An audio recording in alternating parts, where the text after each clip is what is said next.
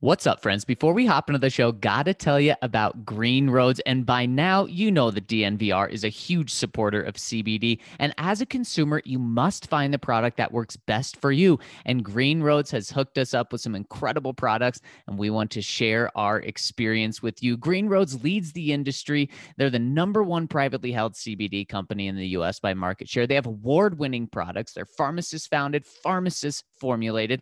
They have QR codes on all of their Green Roads packaging, which link to independent lab results. And they have abundant selection of oils, topicals, edibles, beverages, and more. They have over 30,000 five star reviews, 30,000 five star reviews. And here's the kicker if you use the code DNVR20, you'll get 20% off your entire purchase over at Green Roads. They have so many products to choose from. They sent DNVR so many products, and all of them are fantastic. So many different ways to consume this CBD and enjoy it. And Use that magical code DNVR20 for 20% off your entire purchase over at Green Roads. All right, Mace, let's hop into the show. Number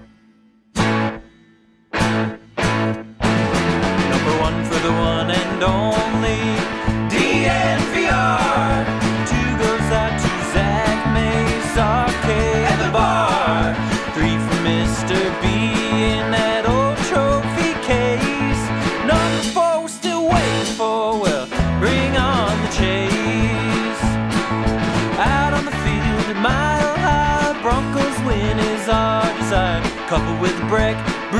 Friend bleed orange and blue to the bitter end. Come and join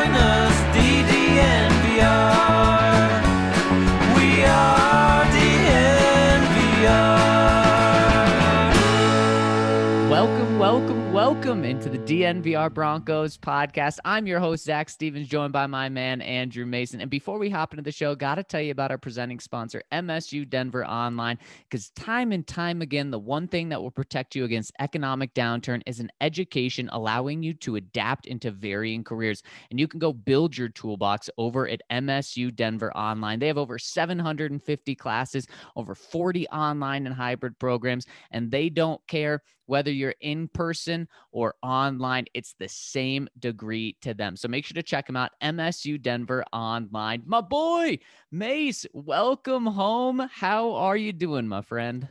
I'm doing all right. You know, it was as warm in Denver as it was in Florida this past weekend. Actually, on Saturday, it was warmer in Denver than it was in Florida, although a little bit of a humidity probably made it feel just a, a touch warmer down in the Tampa Bay area, but still a delightful trip.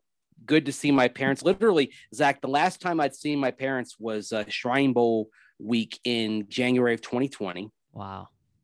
And I was reminded of how uh, one of the things that for me personally sucked the most about everything being altered because of COVID this past year is that if if it had been a normal year, I would have been down in Florida for Super Bowl week, I wouldn't need a hotel. I would have stayed at their place, yeah. done all the media stuff, covered all the Hall of Fame stuff. Probably would have stayed for the game. And I lost that week. Uh, I lost that week to hang out at home and see my folks. I lost a, a week in January around the Shrine Bowl that I would have spent down uh, with my family. And uh, you know, when your parents are in their mid to late seventies, like mine are, you you're trying to find every excuse to get down and see your folks whenever you can. So it, it was a bummer that uh, weren't able to do that, but they're vaccinated.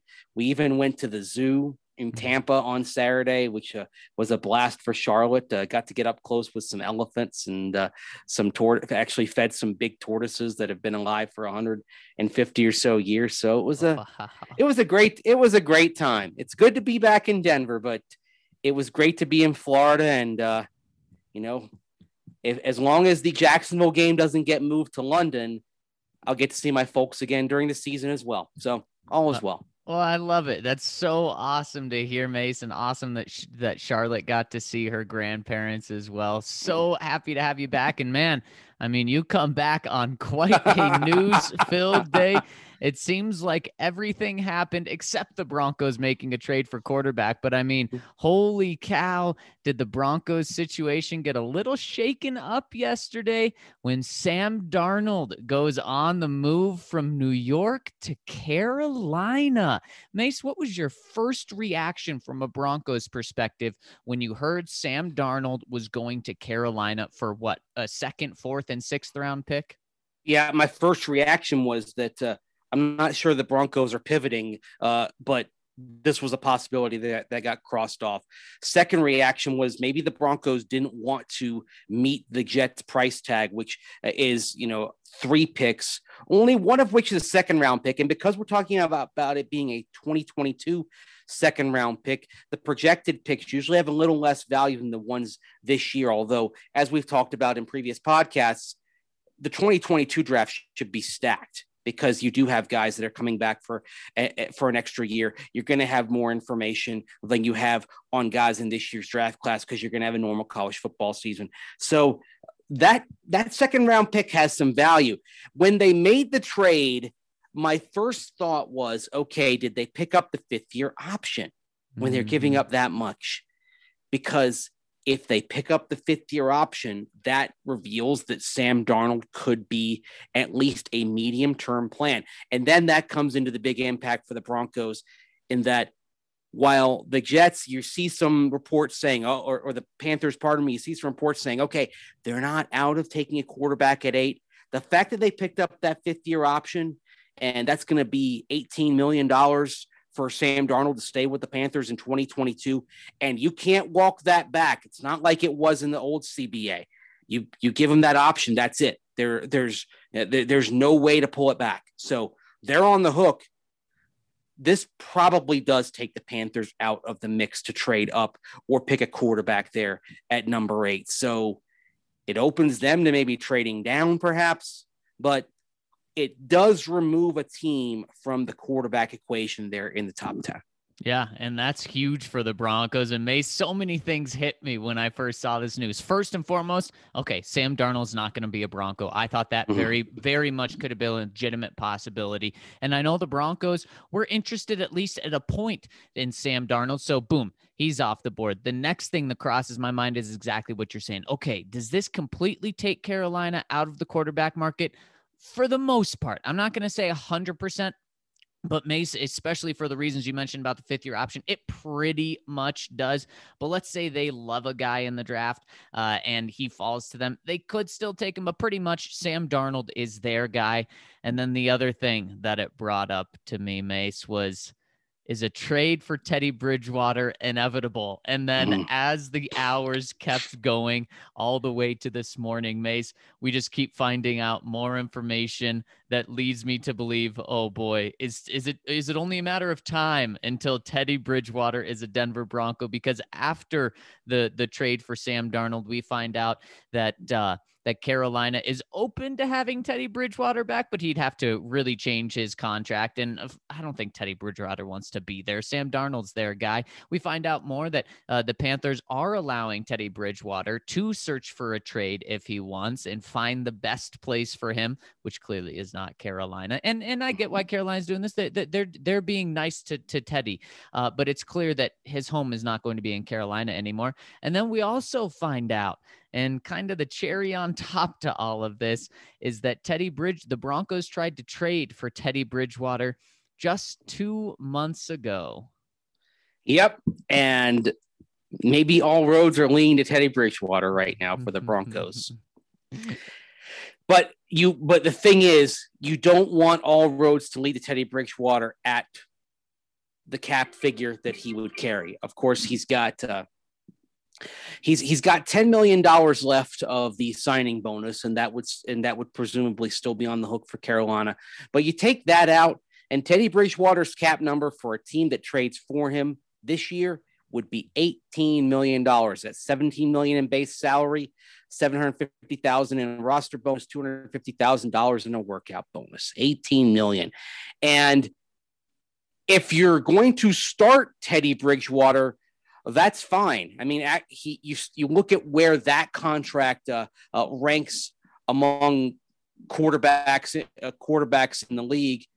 it's it's more than you'd like to pay, perhaps, but it's at, at 18, you know, at, at, at 18 million dollars, and actually right now it uh, it would be 21 because the Panthers still have it, but at 18 million dollars for this year, eh, that that would place him. And I've, I've just got to cue up the number right here.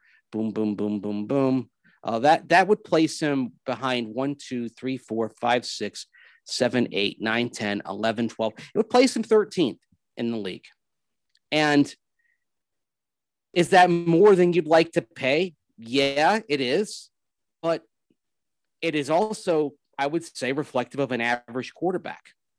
And Teddy Bridgewater, in the end sum, is an average quarterback.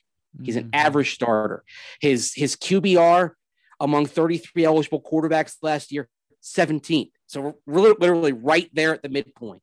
His passer rating last year was I was uh, 92.1, and that's about a point and a half below uh, the league average for quarterbacks. I mean, he is a very average starting quarterback, and before, and I know people are like, uh, yeah, meh, whatever.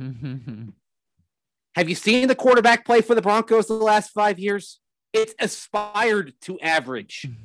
it ha- it hasn't been average.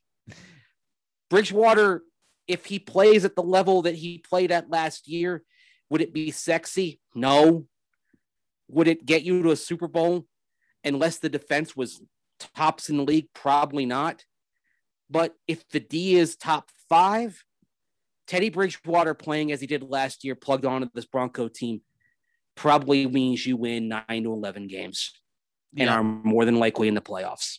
Yeah, and Mace, I'm so conflicted with this because what, what what have I said all offseason? Average quarterback play will get the Broncos to the playoffs, or will at least get them to nine and eight, which will yep. have them in the playoff conversation with seven playoff teams. But we know what Teddy Bridgewater is. And like you said, he's an average quarterback. That gets the Broncos to a winning season this year but we know who he is. We, we know what the ceiling is. We know that he's, you know, this average guy who, who's not going to light it up. He's also not going to turn the ball over. He's going to be milk toast out there for you playing. Uh, and it's just not the sexy move. But then I think so in that respect, I think, no, don't make this trade. But then I think, wait, wait, wait. The Broncos haven't been to the playoffs till 2015. If mm-hmm. this guy's going to give you a legitimate chance to make the playoffs, why would you push back against that? But then I think, wait, wait, wait. What are we doing here? Uh, George Paton has a six year contract he he doesn't need to get the Broncos to the playoffs this year. It's not like he needs to do that. Should, does he want to? I'm sure he does. He doesn't want a losing season, but George Paton has 6 years to build this thing out. So for me, why would you get a slight upgrade that doesn't really have much upside? I, I shouldn't say slight upgrade, a big upgrade, going from one of the worst quarterback uh, groups in the league last year to an average one but you know that that's kind of where he tops out. Why would you do that when you when you are so close to getting a good quarterback at nine? You're closer than you're really going to be with Teddy Bridgewater because Mace at nine and eight or 10 and seven, Teddy Bridgewater, you're picking at 18, 22, somewhere around there next year. And then how are you going to get your franchise guys? So for me, trading for Teddy Bridgewater, I don't like it. And it's just crazy, crazy to say because I think he could get him to the playoffs. Yeah, if you're picking 19 or 20, you're hoping Sam Howell has a shaky year for Carolina, which calls into question my belief in him as a potential franchise quarterback, and you're hoping that he falls. Now, it's funny that we talk about this in light of Bridgewater and George Paton. George Paton, of course, was on the Viking staff when they picked Teddy Bridgewater. They literally traded back into round one to get Teddy Bridgewater back in 2014. So they got him at the end of the first round. And with Bridgewater, he's average now. We get that. There is a an element of what if on Teddy Bridgewater, though. Yeah. And the what if moment, of course, is when he suffered that catastrophic leg injury in practice back in 2016, right before the start of the season. You remember in 2015, Bridgewater, he wasn't spectacular, but he looked promising. The Vikings win the NFC North on that frigid, I believe it was minus nine degrees that, that, that afternoon in Minneapolis, that frigid day. The Seahawks are leading the Vikings, but Bridgewater drives the, Vikings downfield on that uh, through the chill against that great Legion of Boom defense. Gets him in position for the game winning field goal. And then the laces aren't out and Blair Walsh misses. So you look back and say the that was the last moment before Teddy in regular in, in regular season postseason play before Teddy Bridgewater got hurt. The signs were there that he could become something. And if you're George Paton and you kind of start thinking in back in your mind and saying, boy, in 2016, we thought we had something going here. And then we had to scramble at quarterback. We traded for Sam for Sam Bradford, et cetera. And everything kind of went from there. But Paton, in his mind, is, is thinking Bridgewater is the guy that had Seattle beat in the playoffs, had the Vikings ready to go on to the next round. He did his job against not the best defense that year. That, of course, was the Broncos, but one that was in the elite class. Delivered when it delivered in the clutch, delivered when it counted. I remember Bridgewater uh, when the when the Vikings came in to Denver that season doing some good things in that game, although it ended with a TJ Ward strip sack fumble that clinched it late for the Broncos. So I'm trying to see this through George Paton's eyes because I, you obviously you want to understand what he's thinking. George Paton saw that Bridgewater looked like he was on his way to becoming at least a second tier level quarterback, and then the injury derailed him, and it and it was basically it, it was it was it was basically three years before Bridgewater got back on the field and played substantially, and four years out before he was a full time starter again. Does Paton look at Bridgewater and say, "All right, he's now he's now five years removed from that injury, that there's a chance that now he's he's recovered enough to where he finally looks like that guy I expected him to be when I drafted him. That guy that I saw the glimpses of back in 2015 when the Vikings won the division. I can see where Paton is coming from if he views it that way. Sure. And Mace, here's what he would be looking at. He would be looking at the past two seasons when, of course, he filled in for uh, Drew Brees in New Orleans two years ago and then was the Carolina Panthers starting quarterback last year. He started 20 games in that stretch. In that time, he threw for 68.8% completion. That's darn good. He threw for 5,000 yards. That's in a, a per 16 game average of 3,400 yards. That's nothing special, of course. He threw for 24 touchdowns and 13 interceptions. Both of those on a 16 game average are 16 touchdowns, nine interceptions over the course of one season, a quarterback rating of 94.1. So what are you getting there? You you're you're getting you're certainly getting the pilot, not the plane there. Uh, mm-hmm. Uh, and and you're you're hoping that a good defense can carry you. Teddy Bridgewater would be an upgrade over what the Broncos have at Drew Lock or with with Drew Lock, at least what Drew did last year. That's why I think that especially with Vic Fangio fighting for his job, Mace, I don't think it's even close. I think Teddy Bridgewater uh, wins a quarterback competition this offseason very, very mm-hmm. easily. Yeah, and Fangio, of course, game planned against Bridgewater back in 2015 um, when he was on the job as the defensive coordinator of the Chicago Bears coming in coming in there that year. So he would have insight as well into Bridgewater. The, the, another interesting thing with kind of with kind of Paton's perspective on on Bridgewater is, of course, you remember that uh, they he he hadn't recovered enough to where they didn't want to go. They didn't want to bring somebody in, so they brought in Kirk Cousins in 2018 and uh, and moved on from Bridgewater. But does he say, okay, he, he's in a different spot now than he was then? And then you talk about the, you know, the fact that he led New Orleans, he led Carolina. He, he is a low mistake quarterback. Zac, in the last four seasons, I keep coming back to that four season, that four season comp on quarterbacks where I go through 62 quarterbacks that have all have at least 250 combined pass attempts, rushing attempts, time sacked. Okay. So 250 plays. And Teddy Bridgewater, in terms of his giveaway rate, interceptions or fumbles, ranks ninth among NFL quarterbacks uh, in that span. He has an interception or fumble once every 38.8 plays. Drew Lock, for example, has a interception or fumble once every 23.6 plays. Gardner Minshew, who is younger, he had a fumble problem in 2019. So while he's above average, he still is not as good as Teddy Bridgewater in that specific metric. So you think of it and say, all right, does he do this thing well? Now, here's the argument against Teddy Bridgewater. He's been average the last couple of years. He's done fine.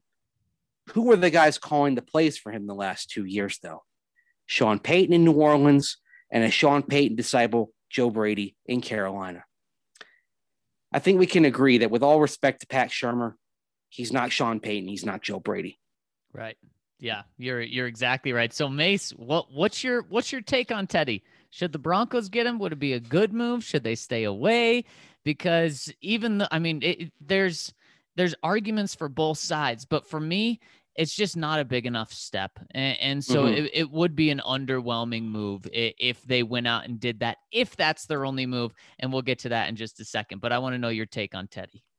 If I have Gardner Minshew the second and Teddy Bridgewater in front of me as my possibilities, I'm bringing in Minshew. Okay. Of the veteran quarterbacks on the market, Minshew is still the first choice.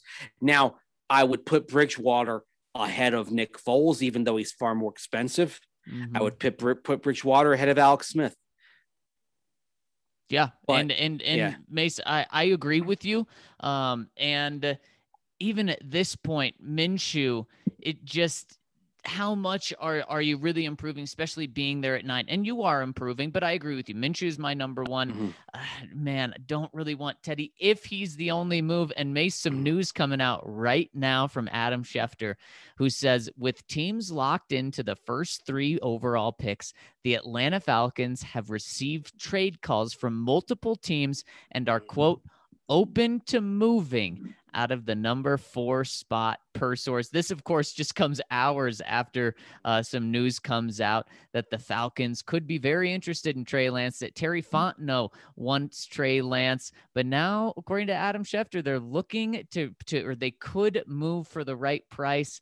And this just brings up the question all right, so where does this put the Broncos? Does this take the Carolina Panthers totally out of the race by, by picking Sam Darnold? Who else are the Broncos competing with here? And this Mace is something that heck, the Broncos mm-hmm. want to go get Teddy Bridgewater, but then they also make this move, I am all for it. And that could really point to a Trey Lance or something like that. But for me, this is the move that I want. And I would agree. And if you are the Broncos, you've you know you're George Paytoning, you've seen Trey Lansing, you've seen Justin Fields in person. Mike Shula has seen them both. And we talk a lot about Pat Shurmur, but I think the voice in the room uh, that is going to get traction is Mike Shula, the quarterback coach. Mm. And if Mike Shula feels strongly about Lance and or Fields, but preferably both, because then you say, okay, you're guaranteeing yourself one or the other if you get to four. Then I think you make this move. And with and and here's the thing I'm gonna uh, sound like RK there. Um, with any one of these quarterbacks, you're doing a projection, right? It's not what they are today. It's what they are a year from now, two years from now.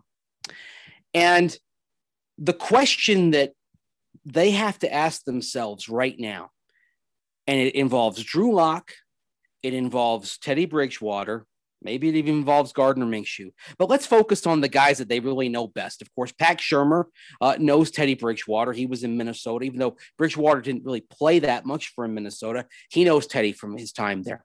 So Shurmur has a good idea on Teddy. George Paton obviously knows Teddy really well. Mike Shula, he's looked at the at these young quarterbacks for firsthand in, in the last few weeks. And certainly because he coached, he coached Cam Newton up he knows how to develop a quarterback who isn't a traditional drop back quarterback, who is more of a modern 2020s quarterback than than than the Broncos have have had in the past. So with all these guys, you need to kind of you need to put on the binoculars and see if you can gaze on the horizon a little bit. What do these guys look like in one year or two years? And also, you factor in the contract situation as well, because Trey Lance and Justin Fields, two years out, are only halfway into their rookie deals and only 40% of their way into cost control because of that fifth year option. Drew Lock will be at contract time. Gardner Minshew will be at contract time. Teddy Bridgewater has two years left on his deal. He'd be up for a new deal. And so you take all of that and then you say, okay, what is the best fit not just in terms of quality but in terms of how uh, in terms of how they fit in the overall team building process. And you look at what you've already assembled on this team. The broncos do have some needs yes but it's not a roster with a bunch of holes at this moment. In other words you can you can afford to sacrifice a first round pick next year to move up to number four. You can uh, maybe even more draft capital than that. Maybe it's a two this year and a one next year to, to move up to number four. As I sit here, just taking a cursory look at all of these things, I think the move. I think the move is to go up, mm-hmm. and I'm mm-hmm. happy with either Fields or Lance, whoever falls. And it, and I believe it is most likely going to be Justin Fields at number four. I think Trey Lance is going to go three to is going to go three to San Francisco. I think Kyle Shanahan views Trey Lance as the on-field extension of his his brain. Trey Lance is a smart quarterback. Justin Fields is a smart quarterback too. And yeah. it's funny, like how both of these guys, we talk about how uh, about their attributes. One of the top attributes for both of them is what they bring intellectually what they bring in terms of of of quick uh, of quick absorption of information and ability to incorporate into their game. So they they have some similar strengths, but it would it would make a lot of sense here. And look, whether it's a rookie quarterback or or a veteran, we expect the Broncos to be better this year, right? Yeah. Yeah. Substantially better, wouldn't we say? Yeah, at absolutely going to be healthier. It's going to be a yeah. lot of things going for them, that's for sure. Uh, and Mace, I think they could go nine and eight and ten and seven with Justin Fields. Yeah, I think so too. And Mace, I think that's the name to really keep an eye on, not only because he could be the name that falls to them at four if they do trade up, but because I think that's a name that the Broncos really, really like. And so mm-hmm. if they mm-hmm. do get intel from the 49ers that the 49ers like Trey Lance, that means that their guy will fall to four you make this move. And yes, it's going to cost you an additional first round pick, maybe even a first and a second round pick. But here's what the Broncos have at their advantage a huge thing that they have at their advantage, Mace. They're sitting at nine right now. The Atlanta Falcons, from all reports, love Kyle Pitts. Uh, what want another playmaker to add on that offense, which is crazy considering they have Julio Jones and Calvin Ridley. They could fall to nine and still get one of the elite playmakers, whether it's Kyle Pitts, whether it's one of the three top wide receivers. They could still land that at nine, pick up an additional first round pick, an additional second round pick. However, the other teams that could be interested in trading up to to four with the Falcons. We're talking about the the New England Patriots who are at 15. One of those dynamic receivers is not going to be there at 15 or 20 with the Chicago Bears or the Washington football team who's 19. Those guys, they're not going to get an elite playmaker. No, they will get multiple first round picks where the Broncos probably only have to give up one first round pick. But if I'm the Atlanta Falcons, I get to stay in the top 10 and get a first round pick plus another day two pick, I'm doing that deal in a heartbeat. So, who else can compete with the Broncos with that sort of deal where the Falcons get a top 10 pick back in return? Uh, you don't think that the Cincinnati Bengals are doing that. You don't think that the Miami Dolphins are doing that. They just traded out of the third spot. So, the seventh overall pick is the Detroit Lions. And there are some rumblings out there that the Lions could be interested in a quarterback if they fall to them at 7 mm-hmm. So, that mm-hmm. doesn't tell me that they're going to be desperate in trade trade up, and they are stuck with Jared Goff for a couple of years. So I don't think that they're a team that's going to trade up for a quarterback. And then the Carolina Panthers, I think for the most part, took themselves out of the quarterback market. I think they really took themselves out of the trade up for a quarterback market. So, boom, Broncos are the first team that mm-hmm. the Broncos are the team that will have the best pick to offer, which is a huge advantage in this. And again, it doesn't mean that they're not going to have to give up a lot, Mace, but are you doing this deal if it's a first round pick this year, a first round pick next year, and let's say a second round pick this year? Are you making that deal? I'm making that deal. I am. I should have. I should have thrown in more pieces. no, I'm making the deal. I'm moving up. Um, it's funny when we were when we were talking about trades, about whether it was moving up or Deshaun Watson before all this happened, and really the Deshaun Watson allegations did change the landscape on all this discussion, change the landscape for Carolina, quite frankly, uh, in regards to Sam Darnold. So with these other trade possibilities, when we were discussing about the Jets or maybe moving up to uh, to, to three with the Dolphins, other teams that were in the mix could have put together better offers. They had more. They had more capital. They, you know, they had a higher pick. But now it is settled to where of the quarterback needy teams, the Broncos have the ability to put together the best offer, and that's how the game has changed a little bit. And I think this is the moment to strike if you're George Paton. Even though you've got six years, you can you can slow play it. I get it, but do you expect to be picking in the top 10 next year? No. Look, look again, look at the defense that you have put together. It's a, it, it, it is a strong group. As long as you don't have a catastrophic run of injuries like you had last year, you're in better shape. And by the way, you're in better shape depth wise as well because you know, for example, look at cornerback. Your four and your five are guys who had to play extensively last year and made good acquittals of themselves for rookies in Michael Ojemudia and Essang Bassey. Those are your depth pieces now. They're not guys you have to lean on. If they have to step in, and they probably will because you know Bryce Callahan's probably going to get hurt at some point. That's great, but you're not. But you're not probably going to be in a position where those guys have to carry the load. You have a, a truly great safety tandem, a pair of bookend edge rush most teams would die to have. The wild card in the, the wild card in this is Dre'Mont Jones, who I think is going to explode this year on the defensive line. With all these pieces in place on the defensive side, and yes, you'd like to be a little bit better in coverage linebacker. I get that. We can we'll have the off-ball linebacker conversation before the draft, I'm sure. But um, yeah, this is the time, Zac. This, this, you know, sound like a Billy Joel song lyric. This is the time to remember because it will not last forever. This is the time to make the deal. And and guess what? Then you've then you've got your young quarterback. And, and if you want to have him battle out with Drew Lock, great, do it. Yeah. Have a competition. And if Drew Lock pulls a Drew Brees in like he did in San Diego back in 04 and explodes, and you have two good young quarterbacks, marvelous. You trade the surplus. Maybe you ride with Drew Lock after a couple years. Now, that being said, Zac, I think if they did draft a quarterback, probably a subsequent move would be to trade Drew Lock. But I would actually, I would argue for having both young guys in there.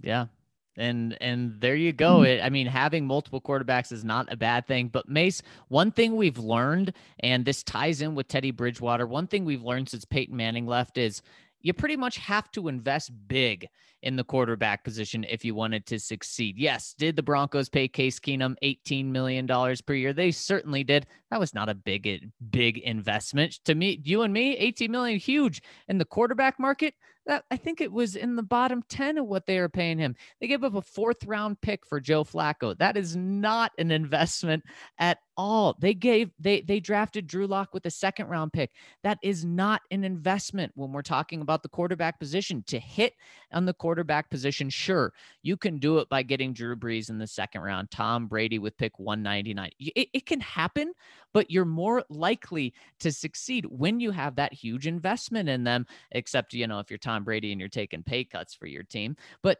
th- trade up Go get him. Make the bold move because for so many reasons, this is the right move to do for right now, and it's the right move to do for the future. So, uh, George, I know you're sitting back right now and kind mm. of taking things in this year before making huge moves.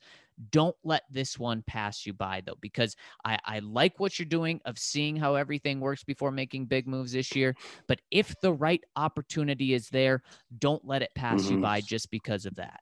Yeah. And, um, you know, there's nothing where I can say it's like definitive, but the the rumblings are that Mike Shula really liked what he saw from Justin Fields.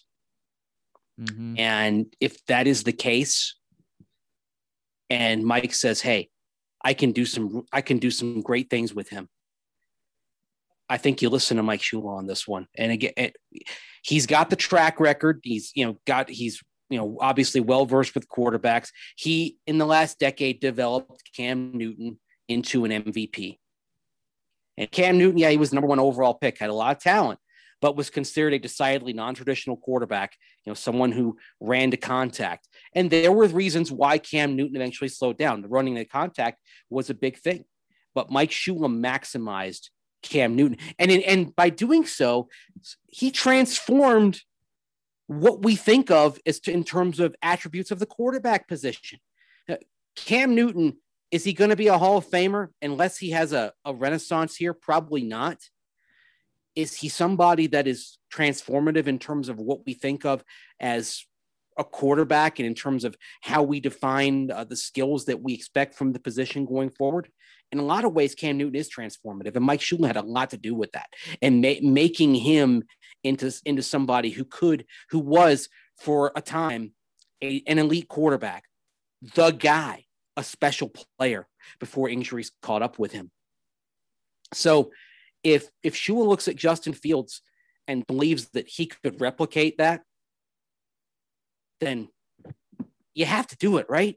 You have, You have to, to. do it. You have to do it. And Have to. Mace, I, I know for whatever reason, the San Francisco 49ers are throwing smoke screens left and right about who they're going to draft. It doesn't matter. They don't have to do that. They're, they're not in the smoke screen game anymore. We know who's going one and two. And let's say Zach Wilson doesn't go two because they like Trey Lance or whatever. Well, I I think the 49ers would be thrilled getting Zach Wilson too. So I don't know why they're playing these games, but it appears they're going to play these games of not letting anyone know who they're picking until they're on the clock. But if anyone is going to find out, in terms of any NFL team is going to find out, it should be the Denver Broncos because the, the Broncos have no threat of trading ahead of them to get their guy. And the Broncos have very good relationship with the 49ers. John Elway is still in the building, don't forget. I should say still in the organization, don't forget. He may be in Idaho or something. Uh, but John Lynch as well, good buddy of his. Adam Mhm. Peters is also there. So if they're going to give any inkling, let's say the Broncos say Justin Fields is our guy, which Mace, I have heard some rumblings about Yes. as well. Let's say they say that and uh, they they could find out that the 49ers are going Trey Lance, then you make the move. No questions about it. And Mace, would it be great to be able to wait till the Falcons are on the clock at 4 and make sure your guys on the board? Yes, it would be great for that. But that's not how the NFL is going nowadays. The 49ers set this set the stage 2 weeks ago by saying you got to trade now. So don't wait, Mhm. George, make the move. Do it. If the opportunity is there in front of you, do it. I mean, Yep. you know, I, I'm kind of prepared to be disappointed, Zac. Yeah. But- yeah, when a Teddy Bridgewater trade comes down the line. Or no, I, I'm still mentally prepared for Nick Foles. Oh, and and boy. if Nick Foles is the guy they bring in, I, I Broncos country is going to be like, really? yeah, yeah, it's gonna. This it- is the guy? It's really gonna hurt George Paton's Oh. uh, uh, love with the fans right now after doing such a good job. Yeah, that that'll be tough. But if you bring in Justin Fields, at least for now, he's going to be the toast of the town. Now, then Oh, the yes. question becomes Does Justin Fields succeed as a quarterback? Well, and I'll, I'll just before we move on to the comments, I'll just say this. I don't know if you guys discussed this yesterday, but uh, the stuff that uh, Dan Orlovsky put out there last week, that's complete BS, is what I've gathered Come- Yeah, could not be further from the truth. And I think Orlovsky's, I think somebody played him to Mm, try to get Justin Fields to fall.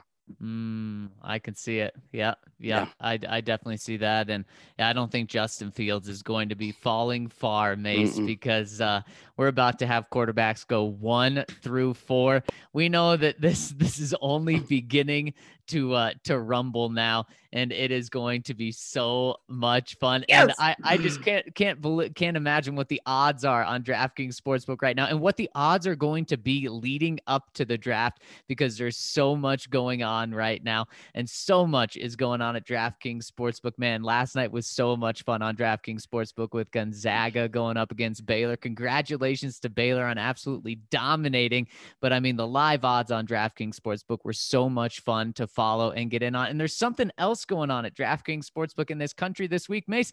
The Masters are back, and DraftKings Sportsbook has everything you need going on at Augusta this week. And they're giving you 100 to 1 odds on any golfer of your choosing to finish in the top 10. If you haven't tried DraftKings, this is the time. Turn $1 into $100 by just picking any golfer from this weekend's tournament. And if they finish in the top 10, boom, you get $100 right there. So that's 100 to 1 odds right there. I love it. And also, they, of course, have basketball odds, they have hockey odds, they have baseball odds, everything that's going on. They have great odds boosts every single day. So make sure to head to the App Store now, download the top rated DraftKings Sportsbook app now, and use promo code DNVR when you sign up to turn $1 into $100 if the golfer of your choice finishes in the top 10 in this weekend's tournament. That's code DNVR to turn $1 into $100 for a limited time only, only at DraftKings Sportsbook. Must be 21 or older, Colorado only. New customers only. Restrictions apply. See DraftKings.com slash sportsbook for details. Gambling problem? Call 1-800-522-4700. Before we move on, I guess you talked about the Masters. I just have to play the music. Ah, beautiful. I keep this on my phone. I think I'm gonna go make myself a pimento cheese sandwich for lunch today. By the way, of course, you can get some of those famous pimento cheese sandwiches at Augusta. I believe they're still a dollar fifty at the concession stand Holy at Augusta cow. National. You got to load up on those. Well, the the Augusta National concessions are the the biggest value in sports in terms of food. However, they make up for that because if you're going to the Masters, you obviously are you inevitably are buying a lot of stuff from the merchandise tent, which is they don't sell the stuff online. You have to get there in person, and usually and usually people who go to the merchandise tent drop several hundred bucks on swag. Yeah. So Yeah. they're get they're they're they may not be getting you on con, on concessions, but they're going to get you another way over at uh, Augusta. But it's certainly worth it. it. Every year I apply for tickets, Zac. Every year I've been turned down, but uh, Gotta keep I am trying. optimistic for for 2022. As always, I'm also optimistic about our friends at uh, Gabi Insurance. We're all looking for ways to save money, right? Especially now. So, how would you like to keep an extra $961 a year in your pocket? That's how much Gabi customers save per year on average on car and home insurance. And like I said, if you somehow get into the Masters, that $961 will go a long way toward you getting some swag there at the Masters tent if you make it there. So you make sure you check out you check out Gabi. Getting a better insurance with Gabi. And by the way, Gabi stands for Get a Better Insurance. Literally stands for that. That means getting a better price for the same in- insurance coverage. Gabi is the one true comparison platform with real rates. They give you an apples to apples comparison of your current coverage with 40 of the top insurance providers like Progressive, Nationwide, and Travelers all in one place. Here's what you do. Use your current insurance information to get started. In just minutes, you can see quotes for the exact same coverage you have right now. And guess what? It's free to use. It took, like I said, took minutes to do. And Gabi customers, like I said, save $961 per year on average. And guess what? They will not sell your info. So no annoying spam, no robocalls. What do you have to lose? You might find out that you've got the best insurance for you right now. And then you know that you're paying the lowest possible price. You can sleep well at night. But you also might find that you can have a better plan. So check out Gabi and you might get a better insurance. G A B I. Get a better insurance. Go to gabi.com slash DNVR. That's gabi.com slash DNVR. Don't forget the slash DNVR when you go over there so they know that your friends at DNVR sent you. And make sure to check out us over at thednvr.com. We really want you to join our family because not only do you get everything that's on our website over at thednvr.com, but you get access to a members only Discord, which you can talk with us through. You can also talk with other diehard fans. You get a free shirt with an annual membership. You get the DNVR Locker weekly member deal of the week, and you get a big beer for the price of a small beer over at the DNVR bar. There are so many reasons to become a member because you also support us, which we truly, truly appreciate. And for the next couple hundred members who sign up, you'll get a recovery holistic stick from Holistik Wellness, which packs 10 milligrams of CBD. And this one is focused on recovery. And you can check them out over at holistikwellness.com.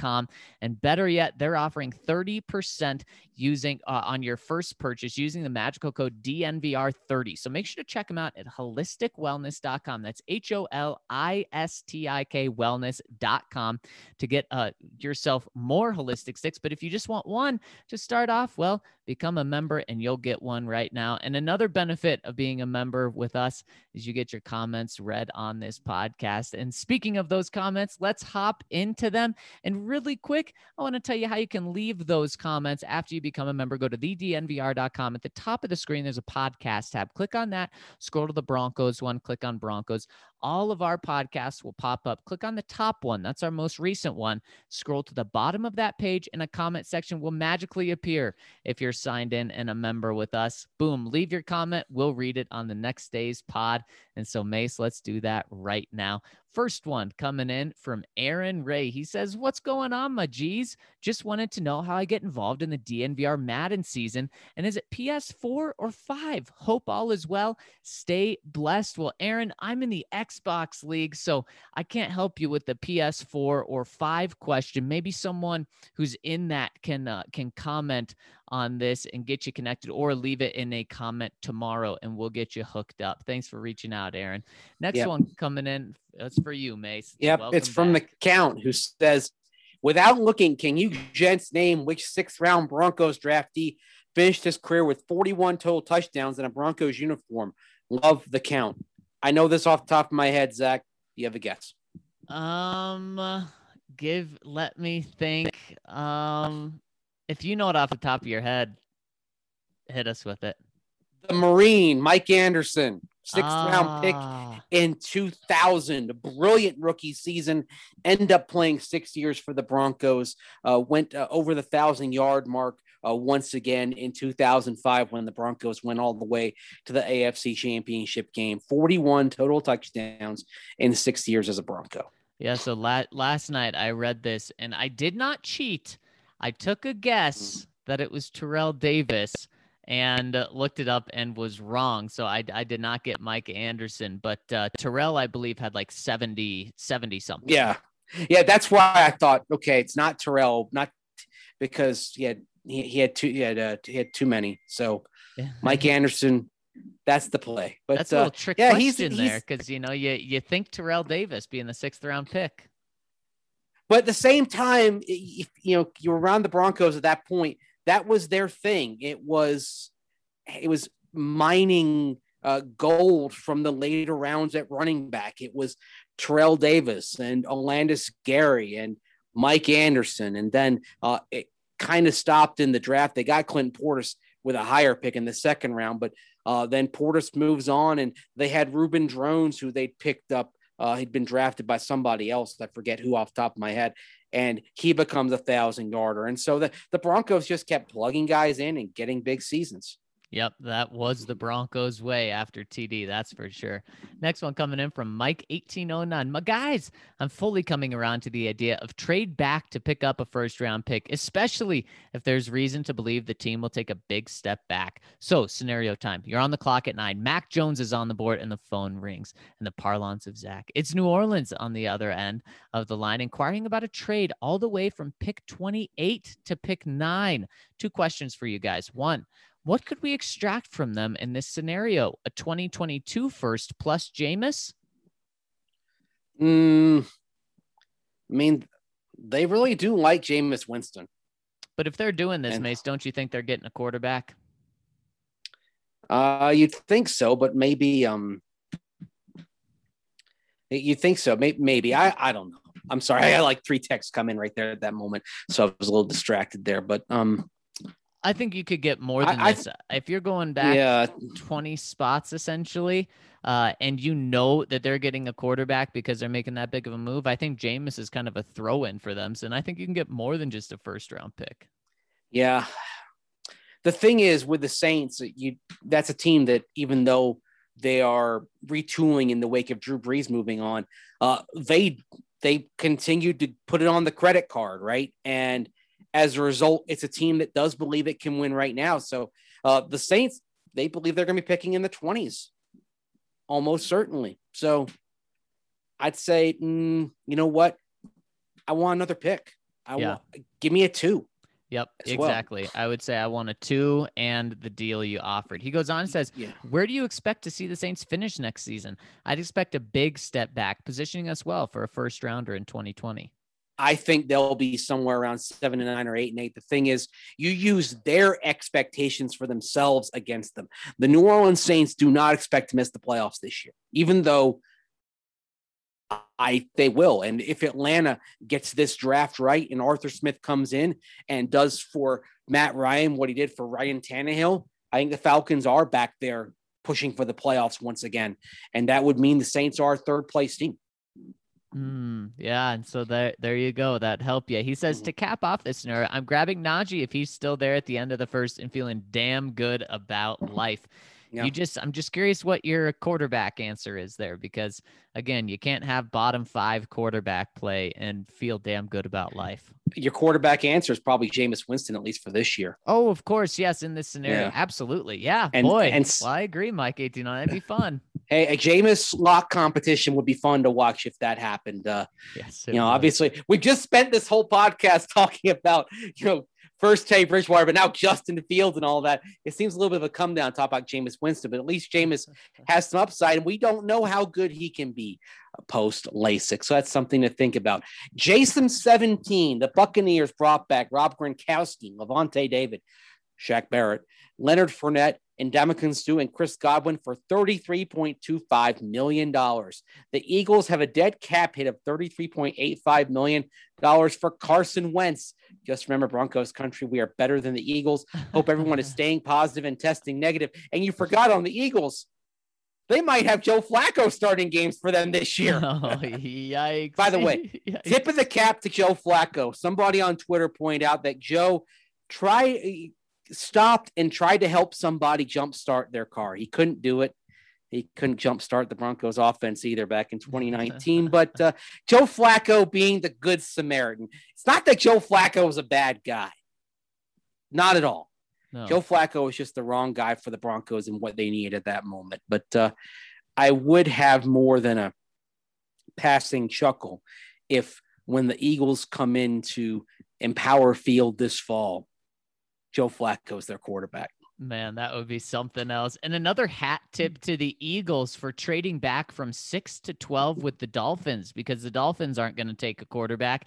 And I love Mhm. that uh, the Eagles moved back behind the Broncos because I could have seen the Eagles absolutely taking a quarterback, but not anymore. They're going all in on Flacco and Jalen Hurts. all right. Next one coming in from VR, though. Would you guys go for a trade down with the Bears where the Broncos net this year's first, next year's first, and Nick Foles? I'd take it, but it's only because I actually want Drew to start all season. Also, used to work in operations for a major college football team, an NFL team in LA, and I can confirm there were tons of cats that would come in into the stadium when no one was there. Pretty crazy stuff. Go Broncos. Love that insight, VR though. So Mace, here, w- would you take that deal from the Bears? Ugh. Yeah, I feel you. I like the draft capital. Um, I like getting a first next year. Uh, I'm You know what? I- Keep Nick Foles. I don't. I don't give me, give me, give me a third, give me another draft pick instead of Nick Foles, and then I'll sign Alex Smith. I, Yeah, I agree. But i- it's funny. Um, I got into this Twitter discussion last night regarding Nick Foles and Drew Lock, and uh, someone suggested that they liked Nick Foles in an op- as an option because he was quote the better QB for Drew Lock. and I'm like, the only consideration shouldn't be the better QB for should be the better QB Right. for Drew Lock should not matter in this equation. Nope. And thus, that's why Minshew, like eh, Minshew is objectively better than Nick Foles right now. Yes, Nick Foles was the starting quarterback for in, in a Super Bowl and got Super Bowl MVP. I get that. But Nick Foles the last two years has been a lower tier quarterback when he's played for both the Jaguars and the Bears.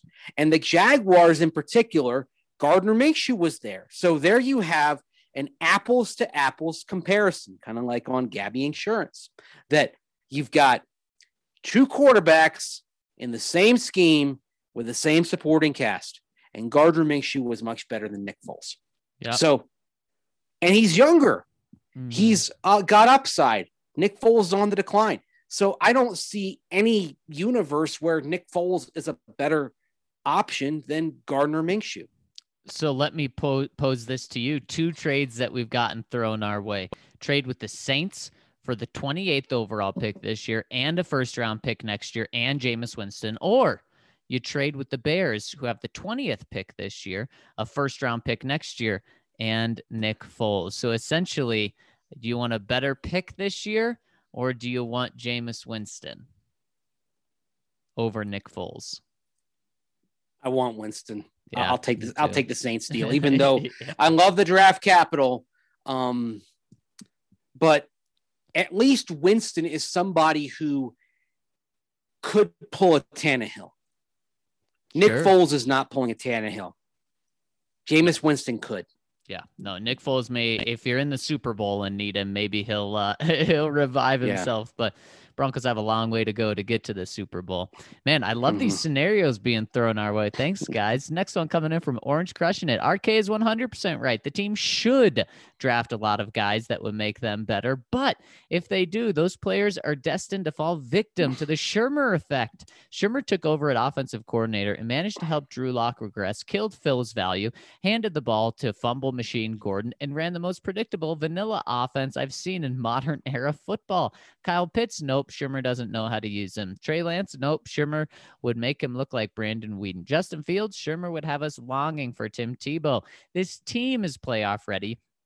Even with the lock at quarterback, this coach is not a playoff caliber coach. I have no idea what Fangio or Elway saw in him other than this place in the who you know club of NFL coaching. But they're wasting another year of this team's potential by letting him run the offense in 2021. See you boys in the top 10 again next draft season. Ouch. Do you feel like that in some circles, Pat Shurmur is uh, just being made a scapegoat for the sake of having a scapegoat? Without a doubt. I mean, I, I would say this Pat Shurmur is not as bad an offensive coordinator as his as his harshest detractors would believe. But that being said, he he's an average coordinator. We talked, we came into this podcast, we talked about Teddy Bridgewater being an average quarterback. Pat Shurmur is an average offensive coordinator. I think that's fair. Uh, I think it's very fair. And and if you want to put him, you know, bottom, you Mhm. know, third and to to average, sure, I Yeah. think that's fair. But um, you know, I also don't think that if if it was just Pat Shurmur that didn't like Philip Lindsay or that only wanted Melvin Gordon, I don't think he'd be getting all of these things. I, I don't think that Philip Lindsay would just be gone. I think there was more people in the building that felt that way about Phil than just Pat Shurmur. Um, Drew Lock regressed. Yeah, he did. And is that all on Pat Shurmur? I don't think so. Did Pat Shurmur not help with that? Yeah, I don't think Pat helped with that, but uh, I don't think it was all on him at all. I would say this though. Let's say the Broncos do trade up. I don't expect it, but let's say they do. If they don't expressly design the offense for the strengths of the quarterback that for whom they would trade up to pick, then if Pat Shurmur doesn't do that, he should be jettisoned at the first opportunity because you do have Mike Shula sitting there on the staff who's been a perfectly capable offensive coordinator in this league. And Mace, I don't know if I have a ton of confidence that that would happen. Yeah. If Justin Fields would require a different offense, I don't know if that would happen. And you're absolutely right. You need to choose the quarterback over the offensive coordinator because Mhm. coaches are hired to be fired and that is that that is something that you have to design your offense around your first round quarterback without a doubt Yeah, that's exactly. In college football, the coach is the face of the program. In pro football, it's about the players. That's that's the big difference. And if you've got if you've got a quarterback that you're investing everything in, you owe it to yourself to develop an offense that is revolves revolves around his skill sets Yep. and make it work. Yep, yeah, you're absolutely right, and that would be mm-hmm. a massive failure that the Broncos can't let happen. And I think if the Broncos thought that about Pat Shurmur, that he wouldn't be their offensive coordinator anymore because they they mm-hmm. un- Vic Fangio is a smart guy, but George Paton's a smart guy. They understand that you you you have to cater it around your quarterback. Exactly. Exactly. Before we go on, I want to tell you about our friends over at Hassel Cattle Company, which will give you that hassle free meat life. That's right. We brought you damn good beer, and now we deliver to you damn good beef. Hassel Cattle Company is the absolute best source for farm to table Wagyu beef in the country. Let's tell you a little bit, a bit about Hassel's background. They're a fourth generation cattle farm out of Texas. They ship all over the USA and straight to your door. And they call their beef the blue collar Wagyu. Why? Because the best damn Wagyu that every man or woman can afford. Hassell Cattle Company offers Wagyu smoked sausage, New York strip, beef bacon, Franks with no fillers, and two jerky flavors, original and sweet and spicy. Their hamburger won Food Network's Northeast Burger Jam. The country loves their beef. These guys take their registered bulls and breed them with Angus cows, which gives you that very high prime product grown with zero antibiotics and hormones. So check out hassellcattlecompany.com. That's H A S S E L L cattlecompany.com and use that magical code DNVR10 for 10% off your order. That's DNVR10 for 10% off. And if you get that order 200 bucks, get free shipping. You know what? You've got room in your freezer. Get get $200 worth of beef. Use that magical code DNVR10, get 10% off. You get the free shipping, you get the discount, and then if you've got a day where you can't figure out what to have, and then you look in your freezer, and like manna from heaven, you sit there and you see you've got a New York strip, perfect to put on the grill as we're, we're getting into prime grilling season here in Colorado and throughout this land. So check out hassellcattlecompany.com. That's H A S S E L L cattlecompany.com. DNVR 10 for 10% off your order and $200 on your order, and you get free shipping. I got to tell you about Green Roads again because every single day of the year is CBD season. And of course, we are in CBD season right now. And Green Roads has so many different products that you can take for personal use. They have CBD capsules, which help with sleep. They have Sleepy Z's, which really help with sleep. They have Relax Bears, which are CBD gummies, and they're delicious. They have CBD bath bombs, CBD soft gels, full spectrum oils for all of your needs anything you could need.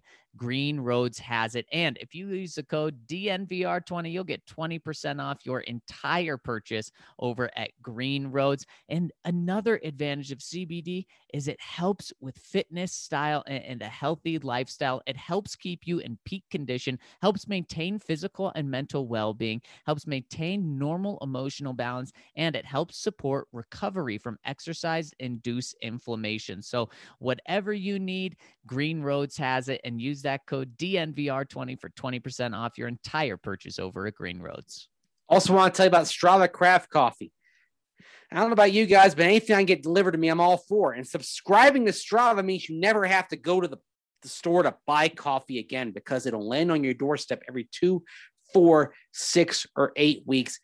And when you subscribe, you get 20% off that CBD infused coffee every time. And there are so many ways to get Strava. You can even get K cups. If you just want something that's easy and convenient, you pop the K cup in and boom, you got your Strava craft coffee.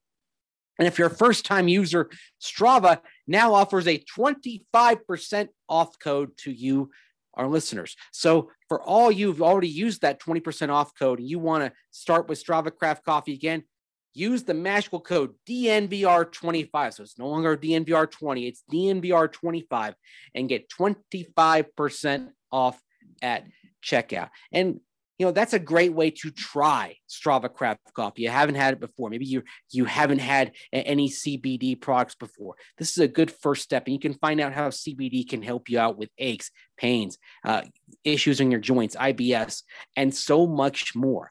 And if you're in the Denver area, you just want to try a little bit of it. Come on over to the DNVR bar and try some of Strava's cold brew. We've got the very finest of Strava's cold brew on tap at the DNVR bar. Swing on in and try it sometime.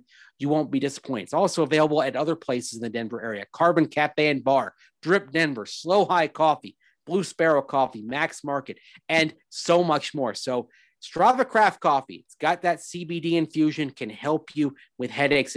CBD has helped me with headaches over the years, and it might help you as well. So, give it a shot. Use that magical code DNVR25 for 25% off. And if you like what you've experienced and you want Strava to come to you regularly, sign up for a Strava Craft Coffee subscription and get 20% off every product and get it delivered to you on a schedule every couple weeks, every eight weeks, every six weeks, whatever you prefer. Check out Strava Craft Coffee. We weren't kidding when we told you we're all about the CBD. We got Yes. it in every single form possible. Next comment coming in from Manning's forehead. Fellas, fellas, fellas. I just got accepted into the Los Angeles Bureau of Cronkite News as a digital sports reporter for the fall 2021 semester. I'll be living in LA for four months and we'll be getting stories published into the Cronkite News website and also the LA Times. Couldn't have done it without my Mhm. idol, Mace. Love you, man. Oh. Go DNVR, go Mace, and go Iceman. Congratulations. We are so proud of you. Absolutely. Congratulations for making that, and you get the uh, the the LA experience. And uh, man, I'll be I will be looking for you on the LA Times, man. I can't I can't wait to see your byline there. That is Yes. man, uh, that's awesome. I mean, believe me, the the thrill of getting your byline in a major newspaper. I mean, I still remember uh, when I opened up the St. Petersburg Times uh, and saw my name in there, and I was like, "Wow, man, big time!" And that's one of the that, that for years been one of the great newspapers in the country. So, uh, yeah, congratulations, and uh, uh, we'll be reading and following you. And uh, thanks for listening, and uh, best of luck. We know you're going to kill it out there in Los Angeles. Yes, we do. That is so freaking cool. Thank you for sharing that with us. Awesome, Manning's forehead. Next one coming in. Oh, holy cow. It's a long one from the big T. He says, Ah, so my takes were too spicy for RK. Oh, okay. I'll do a comment each day this week on why I don't see those quarterbacks or NFL caliber. Let's start with Trey Lance. So, yesterday, Mace, the big T doesn't uh w- was very harsh on the the quarterbacks not named Trevor Lawrence and Zach Wilson. So now he's giving us a big breakdown. Let's start with Trey Lance. Okay, so major caveat here. I'm only going on the highlights of these guys as we don't get many NDSU games here in the UK. Yeah, that's my first thing. The competition he's played against, substandard at best. That alone puts me off. But when the highlights give me are very little to be excited about, do I watch the bad stuff too? I saw a lot of cool scrambles for touchdowns, but they were either they would either be sacks in the NFL or simply result in Lance getting a broken rib. He may be a couple of nice long throws to wide open receivers, you know, the ones where no pressure and you expect a quarterback to make. Those are all in the highlights. I found three throws that I thought were NFL caliber, which honestly is to me is being very kind. I never once saw him read a defense or make an adjustment or make mm. any throw that impressed me. And these are highlights. Dang, we're coming off a weird year with not as much tape as possible. And people honestly think Trey Lance is now an NFL quarterback. Wow, I'm stunned. He's a project at best. Someone could get could get fun with Taysom Hill 2.0, but it should not be us. He's just the sort of player I th- I should love given my username, but Tebow had a much more impressive tape and resume, and so does Lock. Lock does uh Lock does by a distance, in fact. People want to give up on him for Trey Lance. Wow, just wow. I give Lance about a 15% chance to become an NFL starting caliber quarterback. And honestly, that's me being really kind. We'll post my Mac Jones and Zach Wilson reviews later this week. Not quite as harsh, promise. It's Fields or Lock or no one else for me. Peace out, all, and love to all the big Tebowski. So that's my bad. He said Fields or Trevor Lawrence are his two that he likes. He doesn't like the rest. Yeah. Now, the thing is, you have to view Trey Lance through the prism of he had basically one college season. I mean, Drew Lock in his first college season threw four touchdowns, eight picks Hmm. for Mizzou. And uh, And and, so- Trey did yeah. 28 touchdowns and zero picks. Now that being said, one was in the SEC, one uh, was in FCS. Yep. Very true. NDSU's in the, uh, the the Missouri Valley, right? I believe so. Yep. Yeah. Okay. So Trey Lance is very much a projection based on traits, also based on intelligence. I mean, there's uh, you you hear some amazing comparisons as far as like what kind of football mind that, that he has to some to, to some of the to maybe not Peyton Manning or on that level, but to someone who uh, can easily ingest information, process it, and then uh, apply it to his game. So Lance is tantalizing in his skills, but he also only has the one year as a starter, and the, track record of one year starters isn't good uh, historically in the NFL. And so that's one thing that uh, uh, you should be cautious about. Uh, and the other thing is the fact that he only has that one year and it was at a low level. You accept that Trey Lance isn't going to be ready. This is it's very much a, the kind of pick that we would see in the NBA when you had a lot of guys coming straight out of high school. You're looking at the traits and saying, "Oh, well, we expect it. If we work with these, this guy can be something terrific." And hey, sometimes you got Kevin Garnett, sometimes you got Kwame Brown. Okay, it's a there. It's a huge hit or miss uh, on that. If the 49ers drafted Trey Lance, I would bet on them to develop him well. Some other teams, some other coaches, some other schemes, not so much. And so environment's going to matter a lot, a lot for Trey Lance. But Trey Lance, if he plays this year, I think it's malpractice. He's somebody who probably needs this year to watch and learn. If he plays in 2021, it shouldn't be until his team is eliminated last couple of games of the season. Kind of very similar to what the then Houston Oilers did with another FCS quarterback who made that jump. And that was Steve McNair. Then it was known as Division One AA, going from Alcorn State to the NFL. In fact, the Oilers did it for two seasons with McNair, playing him at the end of the 20 of the 95 season, the end of the 96 season, before he they deemed him ready to go out there and play in 1997. And he was terrific. So if you're patient with Trey Lance, I think he can work out, but you've got to be patient. And this is not a patient time in football. Justin Fields, you'd expect to be more ready right away.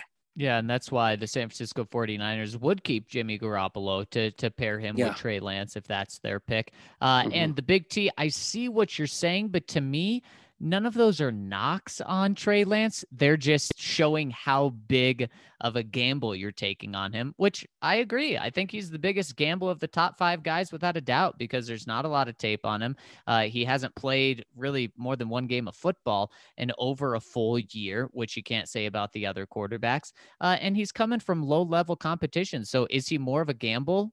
Absolutely. And I think you certainly proved that, but that's not a reason to just cross him off your board. I don't think it just takes, and what it does is it takes more work into him. So you better have a good scouting staff that you trust.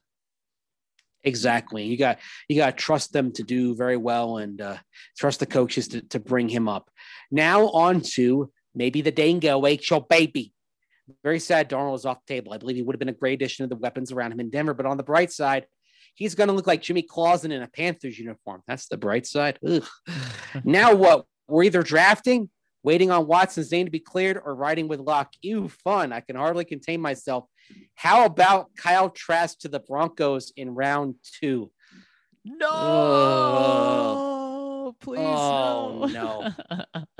Man, maybe the Oh. dingo at your baby. How are you saying you're not excited about drafting a quarterback in the first round, but you're excited about Kyle Trask to the Broncos? He doesn't have the arm talent that you want. He doesn't have particularly good feel in the pocket, and he can't escape. Um, he's like a he's a lesser Mac Jones for me. Yeah, I think with without the uh, the football IQ, which is uh, Yeah. the, the the biggest plus to Mac Jones. So to me, no, thank you. The Broncos have already invested in a day two quarterback uh, and, and, are on the verge of either totally replacing him or finding significant competition. Now, does that mean mm. that you'll never draft a day two quarterback? No, I don't think that's the case. But for right now, the Broncos need a big investment at quarterback. They need to get someone that they absolutely love. They have not done that since Peyton Manning. And here's another thing to consider when we talk about day two, round two quarterbacks. You could say that the most successful guys who would be round two quarterbacks uh, would were Russell Wilson and Drew Brees in the past couple of decades, right? Yep. Why now? Drew Brees went 32nd overall. It was a 31 team league at the time, so he was second rounder, but he was a first round. He'd be a first rounder today in terms of picks, but why did those guys drop? They dropped because of concern for Drew, size. Drew Brees, not the strongest arm and not a big guy. Russell Wilson, sub six foot. Would those guys drop today? No, no, no, they wouldn't because we've we've we've changed how we evaluate quarterbacks. We're looking for different things now. I, I would say, even though it's still hit or miss, we're smarter now about quarterback attributes for what the game is today than we were in the past. So, day two guys, they're lottery tickets. And the, the odds of finding a viable long term quarterback drop precipitously once you get out of the top 15, once you get out more, once you get out of the first round, and on and on. So, I'm not, I'd rather frankly, I'd rather get my quarterback in round one. If I had, I still have my second round pick after making a trade up, if that's what it takes, you know what? I'd rather, I'd rather get Richie Grant, someone that I know can start for me at safety, especially after Kareem Jackson's contract expires. Right. Yeah, and uh, it's a it's a good argument there. Next one coming in from LDJ. Guys, finally team trade down. Yay. This is what's best for the Broncos. Of course, I'm just team Justin Fields over Trey Lance all day, but either guy is concerning because Ryan is right. Shurmur is married to the system over being married to his talent. I remember this awesome interview Michael Vick, DeSean Jackson, LeSean McCoy did about their Eagles era and how it ended with Chip Kelly. And I remember Vick and DeSean Jackson collectively saying the problem with Chip Kelly is that he thinks the scheme makes the players but the players make the scheme, and he's so married to the scheme. Sounds pretty mm. similar to a guy that was Chip's OC. Shake my head, crying face. Mm-hmm. Again, Shurmur concerns me. Will he adapt to what to what Drew does best? Will he take advantage of the best personnel? Bleacher Report put out an article naming teams breakout players. Albert O was on there for the Broncos, but they specifically said 12 personnel, something we at Broncos country are four and two. Shurmur concerns me a great deal, and to not have any flexibility with him or backup plan is frustrating. Shake my head. Well, I think Mace has pointed to it a couple times today. Uh, there is a backup plan to Shurmur, and that is Mike Shula, who could design a pretty good offense for Justin Fields. Yeah, and uh, if they bring in Justin Fields and they get a, they, they, get they have the impression that it's not working out, I don't think they would hesitate to go in uh, in a different direction. Now that being said, uh, you know Pat Shurmur is somebody uh, who's who, has got a pretty prominent uh, voice in, in, the building in, in the building right now. But um, if you bring in a quarterback at the top of the draft, that's a dynamic that that changes. I do not I do not get the resistance to 12 personnel though. I really I don't understand it. Yeah. And then I mean the the uh, three wide receiver sets was killer for the Broncos mm-hmm. throughout the past many years, including last year yeah, uh, if Albert O blossoms, I mean that's a it, it's mismatches waiting to happen. Yeah. Why wouldn't yeah. you want that? Gosh, maybe it won't happen. Maybe he won't change. Oh, gosh, you know what? As uh, Billy Beane said in Moneyball, adapt or die. Yep. Oh, absolutely. There's no question about that, and that's certainly yep. true with today's NFL. Yep. Orange Crush. Hey guys, my quarterback rankings. Number one, Trevor Lawrence. Number two, Justin Fields. Number three, Zach Wilson. Number four, Mac Jones. Number five, Trey Lance. I hope the Broncos are in love with Fields. I can see a similar ceiling to Deshaun Watson. Fields has always been unfairly scrutinized. He puts up insane numbers and should undoubtedly be the number two quarterback taken. Overall, I would back Fields to have a better career than Lawrence. Lance is last simply because of the talent he's played against and the fact that he's only had one full season of college football. How good would a quarterback competition be between Lock and Fields? That would be fun. That would be a blast to watch.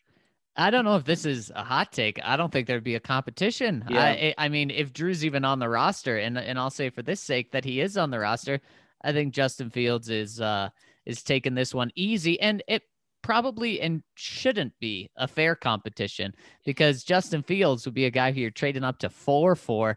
There's no competition here. It's Justin's job. Uh, unless what they do, Mace, is bring in Teddy Bridgewater or Alex Smith or someone like that, trade Drew Lock for third round pick, maybe even fourth or fifth round pick. And then there's a competition between Justin Fields and Teddy Bridgewater, Alex Smith. What, what would it be fun because Drew would bring so much excitement and, and you know, a, a lot of uh, hype with it? Yes, but I don't think it'd be a competition at the end of the day. Maybe not, but maybe pressure would make a diamond. Uh, you go back to 04 and the Chargers drafting Philip Rivers, and that brought out the best in a fourth year quarterback named Drew Brees.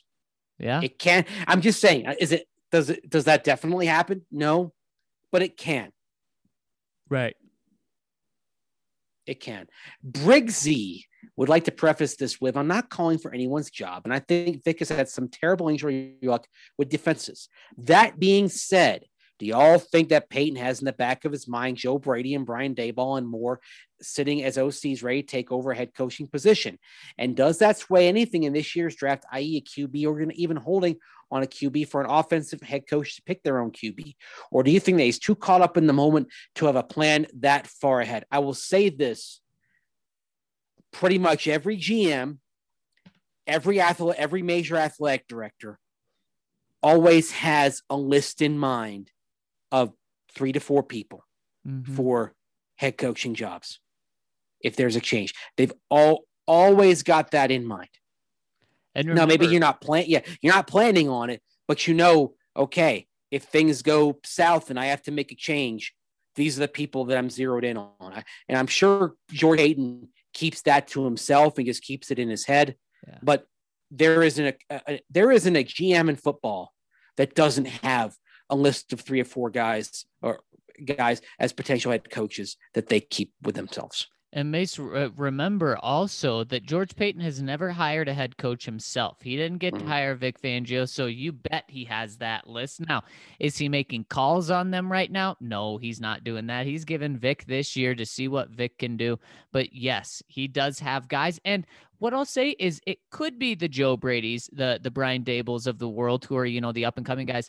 It could also be guys that he's had relationships with for 10 to 20 years. Um, and I would not be surprised if it's more of a veteran route than a young guy. But uh, uh, I certainly think that they would interview a mix of both if they do move on from Vic after this year. Yeah, absolutely. True champ fan 24. My peoples. Did I say that right? I think you got it. All right. Thank you, Zac. Rough loss last night for us here in the Inland Northwest. Hats off to Baylor. On to football. I keep hearing a lot of people say corners off the board at nine and in the first entirely. While I get we may have a more pressing need at quarterback, I fail to see why corner is a bad pick. Both Callahan and Fuller could be gone next season. Having a top 10 player this season learn and adapt to the scheme to ultimately replace one of them next season makes plenty of sense to me. What happens if Callahan plays six games this year and Fuller commands 15 mil a season next spring? Are you really locked in on OJ and Darby uh, being your two primary guys after watching our secondary fall apart the last several years like a cheap lawyer's defense case? Love y'all. well, Mace, we talked about this last week, and I still like the conclusion we came to. A mm-hmm. corner at nine just really doesn't make sense. However, if you want to trade back and pick up a lot of capital and get the second or third best corner, you're not going to get your pick of the corners, but you get a top three corner by trading back, then I, I, I can see that because then you just turn that into very, very valuable pick by also getting something else in return. But you're not going to draft a top 10 player and have them sit. I understand that Bryce Callahan uh, and uh, Ronald Darby, odds are neither of them are going to play a full season. But Mace, Mhm. what if they each only miss, you know, two games? Are you going to have a top 10 pick only play four games or only start four games for you? That just doesn't make sense. And also the strength at safety, you're not going to be taking one of your safeties off the field to get this corner on. To me, it would just be a weird situation. And are you going to bench Ronald Darby? Well, he's your guy that's with you for three years, $30 million. Mhm. Just, it doesn't make sense to me. Well, and right now, as you're looking at it, you're saying, okay, we're going to use a top 10 pick on a non QB who isn't going to play much as a rookie. That's a waste of a year of cost control at a premium position. Yeah. If you're a top 10 pick, that guy needs to be able to step in and play right now, unless it's a Trey Lance that you're uh, developing for the long haul at, at the quarterback position. Other than that, a top 10 guy needs to somebody be somebody who steps right into the starting lineup. No question. Yep, I I totally agree there. Next one from Sebastian Nerbe. My boys, hope you're doing great. Wow, what an incredibly surprising title game last night. I was a little disappointed because I chose Gonzaga to win the national championship in the preseason. Oh man. Also, I had them in my bracket, but this isn't the Buffs podcast. Oh, what I mean, yeah, it was a surprising game, that's for sure. He says, So I'm sure we've already talked about Darnold to the Panthers. Also, I'm really excited because the Falcons are opening to trading their four spot and multiple teams called about it. I have a strong suspicion that team is the Broncos, especially the fact that comes out the day after we miss out on another quarterback. So, pretty exciting day. No question for me today. Just have a great Tuesday. Much love, Sebastian. Mhm. Let's face it, if the Broncos do make that trade, it, they can't wait for the draft, right? No. They have to they have to do it ASAP. Soon. There's no reason to to mold this over. You do it right now because the precedent's already been set thanks to the uh, San Francisco 49ers. And really, even though it didn't work out, it was the New York Jets that started this back in 2018 when the Broncos were keen on Sam Darnold and the Jets jumped them. Yep. Exactly. You're absolutely right. And Mace, last one coming in from Mark IT Snatch. Hey guys, Mace, who played side sideshow Bob's brother, and why was he cast to play him? It was uh, David Hyde Pierce. And of course, the significance was that uh, he was, you know, Sideshow Bob's brother Cecil, who actually tried out as Sideshow Cecil. And of course, uh, Kelsey Grammer played Sideshow Bob. And uh, he was, of course, the star of Frasier. And David Hyde Pierce played Niles, his brother on Frasier. So it was kind of a, it was a, it was a nod to uh, Frasier having him on there. And uh, there's a moment actually in, um, in that episode that I always that I laughed at.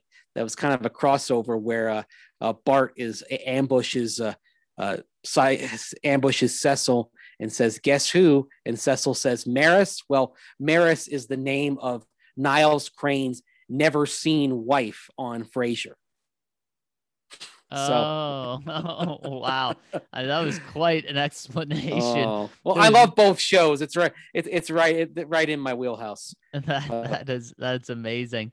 He goes on and says, "Finally, we come to the NFC South. Let's start with the Atlanta Falcons. The immediate answer is Super Bowl 33.